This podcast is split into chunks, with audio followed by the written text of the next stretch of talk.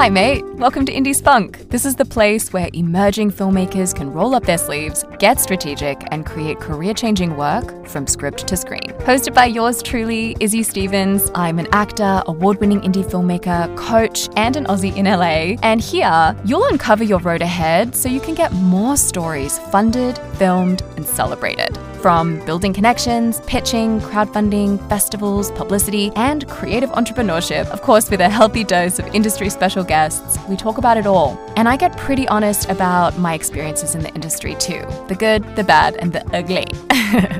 so if that sounds like your jam, I'm really glad you're here. Let's dive in.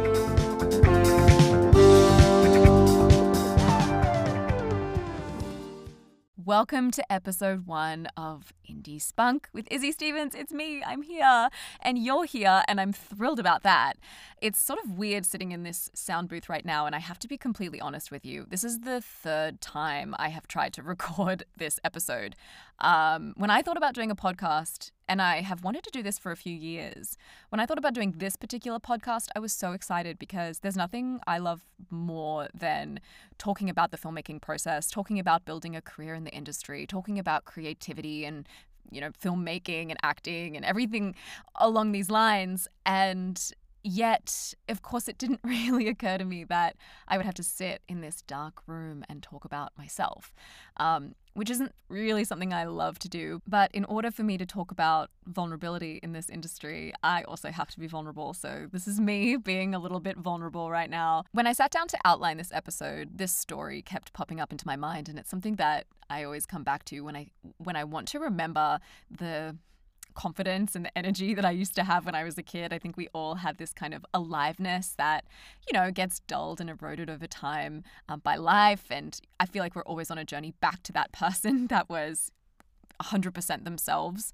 So when I was a kid, I was about four years old. Um, they tried to expel me from preschool because I apparently tried to direct the whole playground in the massive Titanic death scene where like the ship has hit the iceberg, everyone's screaming and crying and falling off the ship into the water and I was trying to I had seen the movie quite young, obviously too young, and I had I was trying to get everyone to act out this intense scene and the teachers were uh, just like completely alarmed and they also you know had other stories of me being very bossy and you know basically telling everyone what to do. Sort of the the first sort of inclination i had i guess of storytelling or wanting to sort of lead the the charge in telling a story collectively. And they pulled my parents in. They actually called my parents in and sat them down and and said look you know we want to expel her. She's you know she's really hard to to deal with. Um and my parents, who, my gosh, these incredible patient humans, they were actually going through a divorce at the time, my mum and dad. And I think that this was like the only thing they agreed on at the time. They stood up and laughed themselves out of the office and just went, yeah, right, you can deal with it. And, you know, you'd probably never bring a boy's parents in for this, the same thing, you know. I guess that's my first memory I have of feeling excited to take charge. And I also, I mean, I knew I was going to be someone who ran my own business one day. I was always very entrepreneurial. I would start these like little businesses as a kid. I tried to start a family newsletter and like charge everyone a dollar for news that they already knew. And everyone was like, okay, sure, here's a dollar. writing up this like terrible, you know, Word document with my two finger typing. You know, Isabella does ballet, Joshua does soccer. pretty pretty bad news, but um but I always wanted to create things and I wanted to get them out there and I had an entrepreneurial spirit and I really liked to feel a sense of leadership and running a team. And I always think back to that little girl when I feel a little bit nervous about something that I'm going, you know, going for in my life. This confidence, this, you know, certainty about it. Um, and, you know, hopefully I'm a little bit less of a terror and a little bit less of a bossy gal. hopefully learn uh, better leadership skills. But that was sort of the the first time I remember telling a story or wanting to tell a story with a group of people. So sitting down to think about how I got here as a 29 year old you know, business owner, entrepreneur, filmmaker, actor. I've been working on film and television sets for the past 10 years. And through all of this time, I never really planned what I was doing ahead of me. I feel like I'm only starting to get into the zone of like planning years ahead or thinking about, you know, what's your what's your 5-year plan. I've never did that. I was always just sort of listening to a voice inside me that wasn't always logical, but I would just act on it and move forward. And I, I've sort of always been someone who, when I know what I want, I will stop at nothing to get it. I will work really hard. And I've been like that ever since I was a kid. I was a ballerina when I was a child. And by 10 and 11 years old, I think I was doing like four or five classes a And so when it came time to have a conversation about high school, there was basically one option that was available to me. It was uh, to attend the Catholic school that we could afford to go to. And I saw that as this like looming dark hole in front of me. I really didn't want to go to that school. I don't know why. I just knew that it wasn't for me. And my jazz teacher at the time had said, Isabella, you should you should try and audition for this um, this performing arts high school. And if you're in the US, we actually don't have middle school in high school. So it just goes straight from primary school up to year six, and then you move into high school in year seven. And so this is when we were having this conversation. Where's she going to go for the next seven years in high school? Or six years? I just had to count on my finger. Six years. six years of high school.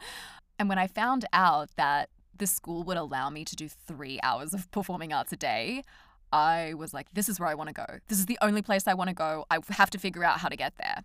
The school was incredibly expensive and we did not have the money to cover it. And so I remember at the time thinking, I have to get a scholarship. I have to figure out how to get myself into this school. So I auditioned. I was really lucky that I got a scholarship for ballet. And I remember researching because the school wasn't close to where I lived with my mum. It was quite a trip on public transport. And I remember searching it all on the computer and coming up with the plan of I would have to take these two buses and then a train. And, you know, I'd change trains at this train station and it would take me, you know, 55 minutes if I'm really on top of myself, right, every day. And so I remember presenting this information and saying, this is what what we can do. I know no one can drive me to school. So along with the scholarship and the plan that I have to get there, how can we make this work? I really want to go. I really, really, really want to go. And it was only a partial scholarship, so it didn't cover the whole thing. We still had to have a conversation around how we were actually going to make this work. But I was so dead set on going. And I just remember that that part of me that was like, there's no other option. And I think that that's something that has carried me through my career. When I started to fall in love with things like acting and filmmaking, I realized that I had my heart and my eyes fully set on it, and I'm going to do what I need to do to get there. And so that's how I ended up in this performing arts school. And now, a couple years later, I realized that I didn't have a ballerina sensibility. I was a bit of a an outspoken, rebellious kid, and I was very experimental. And I always hung out with the kids older than me. And so I definitely wasn't the right fit. I wasn't like quiet and demure and poised and disciplined at all, like the other ballerinas that I was, you know, in my classes with. And I always wanted to hang out with the theater kids. So I remember thinking, I really want to do acting. I know that this is is what I want to do. I love storytelling. And so I petitioned again. I want to I want to change streams to the acting stream. A couple years later, I was in a play in high school and a great mentor of mine and, and, a, and a great friend still to this day, very talented actor and director, Yuri Kovich. He cast me as the lead in this play, A Flea in Her Ear. If you haven't heard of it, it's hilarious. It's a French farce. I played Laura. It was really fun. At the end, an agent came up to me and said, I loved it. I really would love to represent you. Would you consider coming on board with us and we can send you on some auditions and just get you out there? And I said, great, that sounds cool. I, I love that idea. You know, at the time, again, I was I was pretty like you know, spunky, rebellious kid. I had, you know, just cut all of my long blonde hair off into a pixie cut. It was white. I was in a band. I really was experimental and uh, expressive, and I loved to paint, and I loved rock and roll music, and especially rock and roll music from the 60s, 70s. I was um, I definitely had a lot of personality and I wasn't afraid of who I was or I wasn't afraid of my voice. So, a month after signing with this agent, I'm sent on an audition, and the audition scene is my character having an argument with her mother. And as I've mentioned a couple times, I was definitely like used to having arguments with my mom because I was a bit of a rebellious kid. I like to push boundaries and break the rules. And so I was like, piece of cake, I know how to do this. So I just felt like so myself in that moment. And then, of course, as happens, you know, I didn't have a lot of stake in whether or not I was going to get it because it didn't seem like a possibility to me. I was just like, okay, I'm just going to have fun in the room. And I found out that I booked the role. my life changed. The second that I walked on set, I.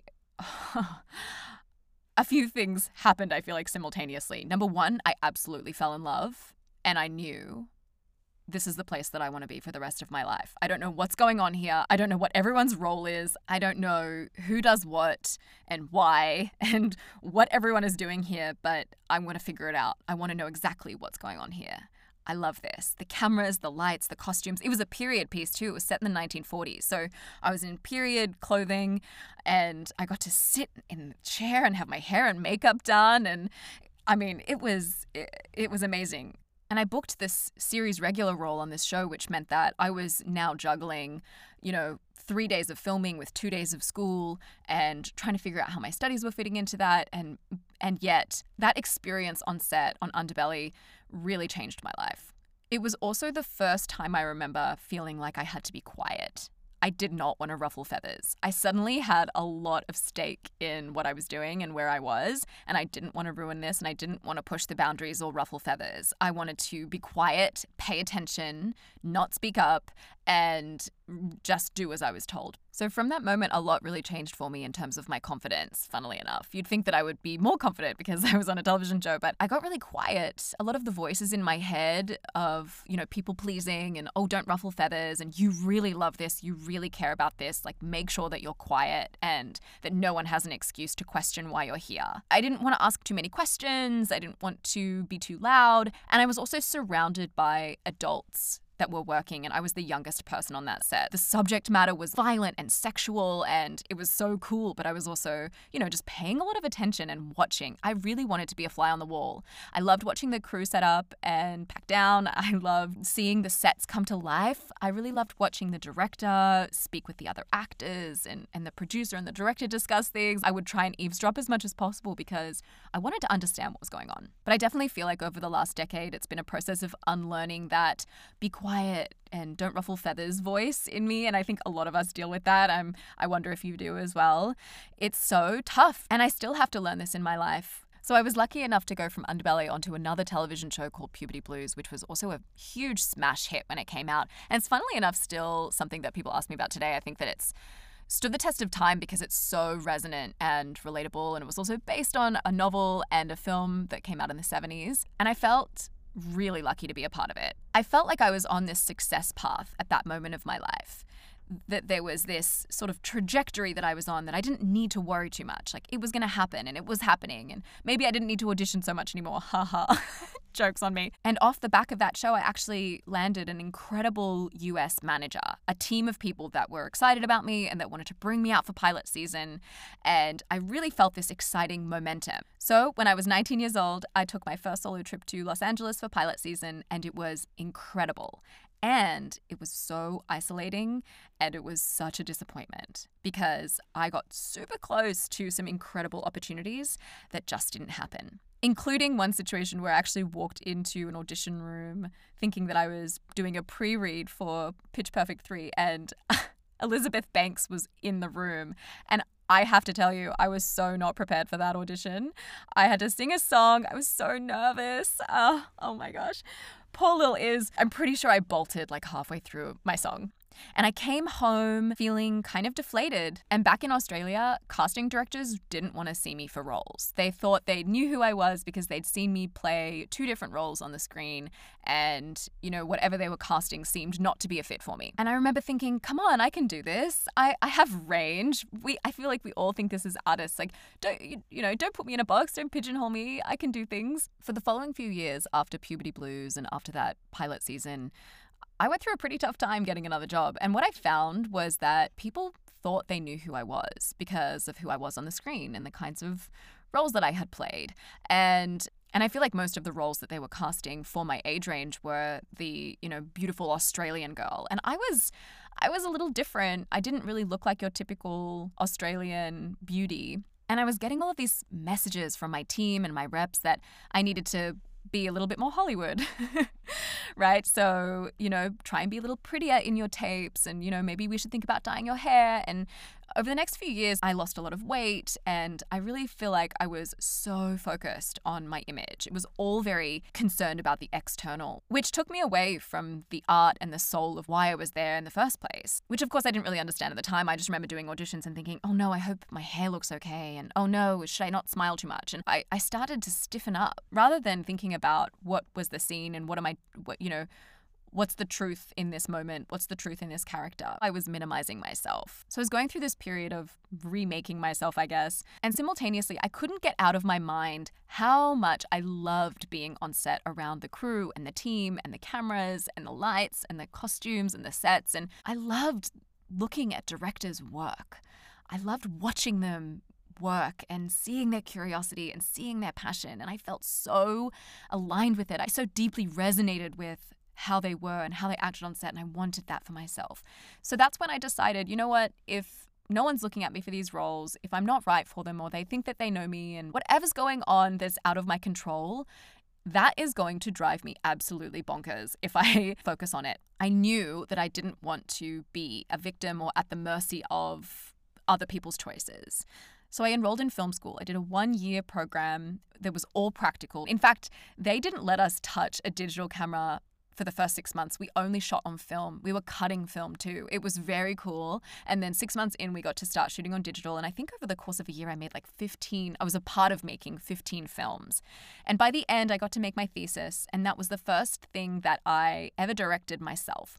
And so I use this all the time in coaching. You know, when you make pancakes and the first pancake that you pour into the pan, it's usually like kind of a dud. It's maybe it like gets a bit fucked up or it gets messy or it doesn't quite it like burns on the bottom or whatever it is. Like something wrong always with the first pancake and you kind of just have to make the first pancake so that you can get rid of it or like eat it covered in syrup over the sink as the other ones cook. And the rest of them come out perfectly, but that first one is a little bit of a disaster. That's how I feel like filmmaking is. You really need to get those first few pancakes out of the way so you can start making the work that you know you were born to make and that you know, our perfectionist mind says you must make first, but it doesn't happen that way. And I definitely made my very first pancake in that situation. It was an absurd Lynchian, I was obsessed with Lynch at the time, allegorical dramedy about a woman that has a triangle for a head and she's trying to fit in with the rest of the women in the town and it's set in the 50s and it was very ambitious and we shot it in a studio and it is a whole episode for another day and I'm excited to tell you the story of making that film because it was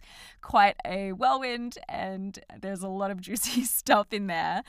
But I hadn't felt so myself in years. I remember being on that set directing that film oh, I knew that this is what I wanted to do. I felt like I was back to that little girl self, and there was so much for me to learn, but I knew that this felt right.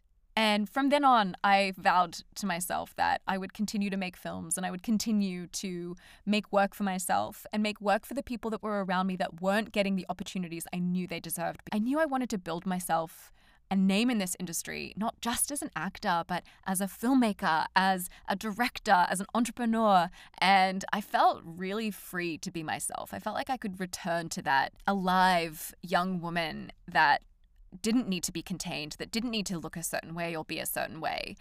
I still battled, of course, we all do. And of course, I still battle with this because we're so worried about getting validated in this industry that we can forget ourselves and that we can separate from ourselves. And filmmaking for me was this act of coming back to myself and telling a story that I wanted to tell in the way that I wanted to tell it. As liberated as I felt after making that film, something in me felt really shy to share it. So it premiered at our film school festival and it played in a cinema and it was the first time I'd ever seen something of mine play in a cinema. It was exhilarating and exciting and I was proud of it, but something in me felt scared to share it. I didn't really know what my path forward was going to be. I didn't know what my next step should be, if I should submit it anywhere. I didn't think it was good enough to submit. I had a whole host of limiting beliefs and, and like mindset hurdles to go through and stuff that I still deal with now. So I sat on it. I actually didn't share it. It wasn't until years later that I actually got up the nerve to share the film. And I'm really excited to tell you that story because it was a huge lesson for me in terms of my confidence and how my fear was really keeping me small. Looking back on these experiences and lessons that I learned, I realized that all I was doing was constantly failing upwards.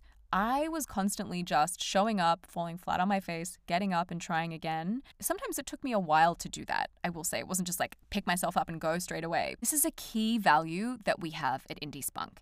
It is so important that you don't let that one time someone rejected you, or a thousand if you're an actor, or that one piece of feedback that you got which didn't resonate and felt like, oh my gosh, they completely missed the point with the feedback they gave me stop you from moving forward on the thing you know in your gut, deep down, even if it's illogical, you know that it's something that you need to do. I want to leave you with that. I'm excited to tell you the rest of this story in part two. I'm going to get all into the details on it and how exactly I became a mentor to all of these emerging filmmakers and actors that I am lucky enough to get to work with and support and coach. I'm excited to tell you all of that. We have so much to cover over the next many episodes, but if you've got a calling in your gut, a feeling inside that you know you want to make your own work, or you know that that next one is the one, or you want to try again, or you want to do things a little bit differently next time. You're ready to invest, and damn it all to hell if you fail because it's not about the failure or the success. It's about the journey, right? The steps that you take forward. It's about picking yourself up, saying hell yes to that lesson. Thank you so much. Wow, that was tough to learn. I definitely have said that a fair few times. But here I am now. I'm doing it, and so are you and you have important, impactful stories to tell. So I want to congratulate you for being here. I'm thrilled to support you. Have a great rest of your day or night. Drink a glass of wine for me, and I will see you in the next episode. Bye.